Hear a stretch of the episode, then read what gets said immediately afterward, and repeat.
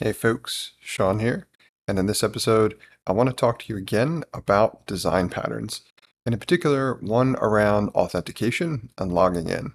How you can remove two birds with one stone by following what is becoming much more popular when it comes to account management, logging in, and authentication. And by that, I mean OTP or one-time passcodes. Now, I've talked about design patterns before.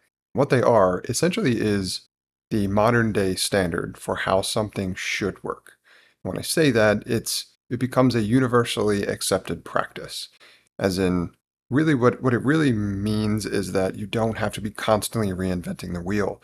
I really, really wish more entrepreneurs, more software founders would pay closer attention to design patterns.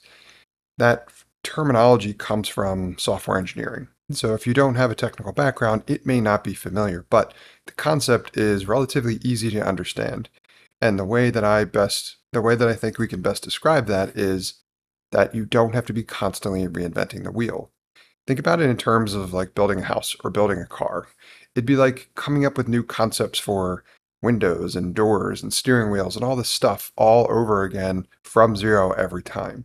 You don't have to do that you really can just focus in the areas where people really want to innovate, which is like the tech they have in their cars or their performance or the fuel efficiency or whatever, right? So because that most of the manufacturers that build those products are basing what they're doing off of the fact that there's a standard for most of these things that is the best opportunity for both them to innovate and the market to receive more value from that innovation because we can focus on the stuff that matters, things that we want to improve, because we don't necessarily need a new design for a steering wheel. Looking your way, Tesla. and things like that, right? So the same concept applies in the software world. However, because software is extensively customized, I continuously see potentially good products or products with promise that violate these principles in that they reinvent the wheel. They replace the steering wheel with something goofy, or the car no longer has doors, or whatever. That equivalent in the software world. And it really doesn't have to be that way. But in this episode, I want to focus more specifically around authentication. Now, I know if you're anything like me, you hate managing passwords, but you understand why they're so important from a security perspective. At the same time, people go back and forth about do I create something that I can remember, or do I write it down somewhere, which is probably the worst idea or concept. Do I get a password manager? That's what I've been using for my uh, passwords and stuff like that. A bunch of different ways to try to manage or solve this problem. However, every now and then, sometimes a new technology comes along and it kind of renders the old model obsolete, so to speak. Or it does a better job at solving the problem. And that, to me, from an authentication perspective, is OTP, or one-time passcodes. Now, I mention this because I have experienced it very recently. I'm working on my next long-form video where I do these software product breakdowns. I test the software, I evaluate any of the characteristics of it as a solid company and the potential and promise that it has. And the one that I've been working on most recently is, again, another AI software. This one helps you with creating customized headshots. But as part of signing up for it, there's two different ways you can authenticate. You can use OAuth, which means that you authenticate through an account you already have, like through Gmail or Facebook or some other kind of social media account. Or you can do via email, but that email authentication doesn't require a password. You instead get a one-time passcode in order to log in.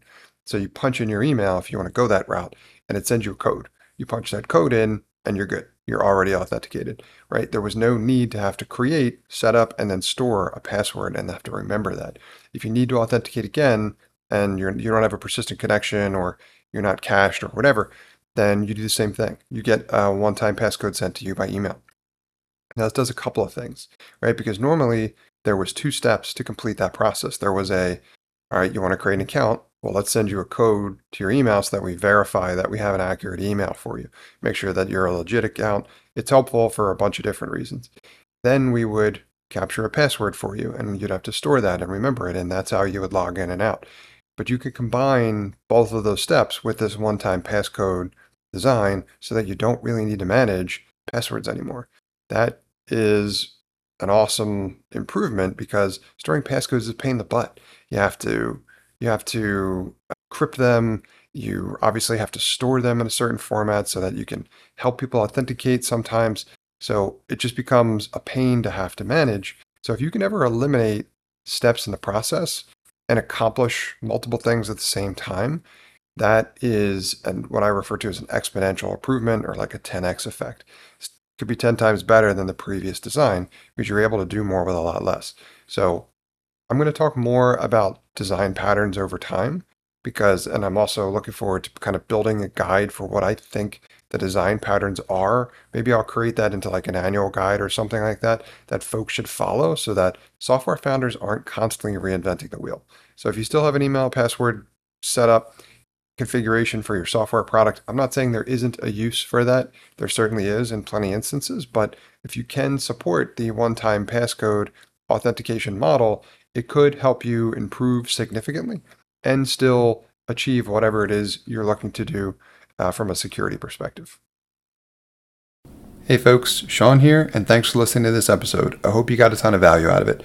If you did, I'd encourage you to also sign up for my free five day email course about launching a profitable B2B SaaS application for less than $750.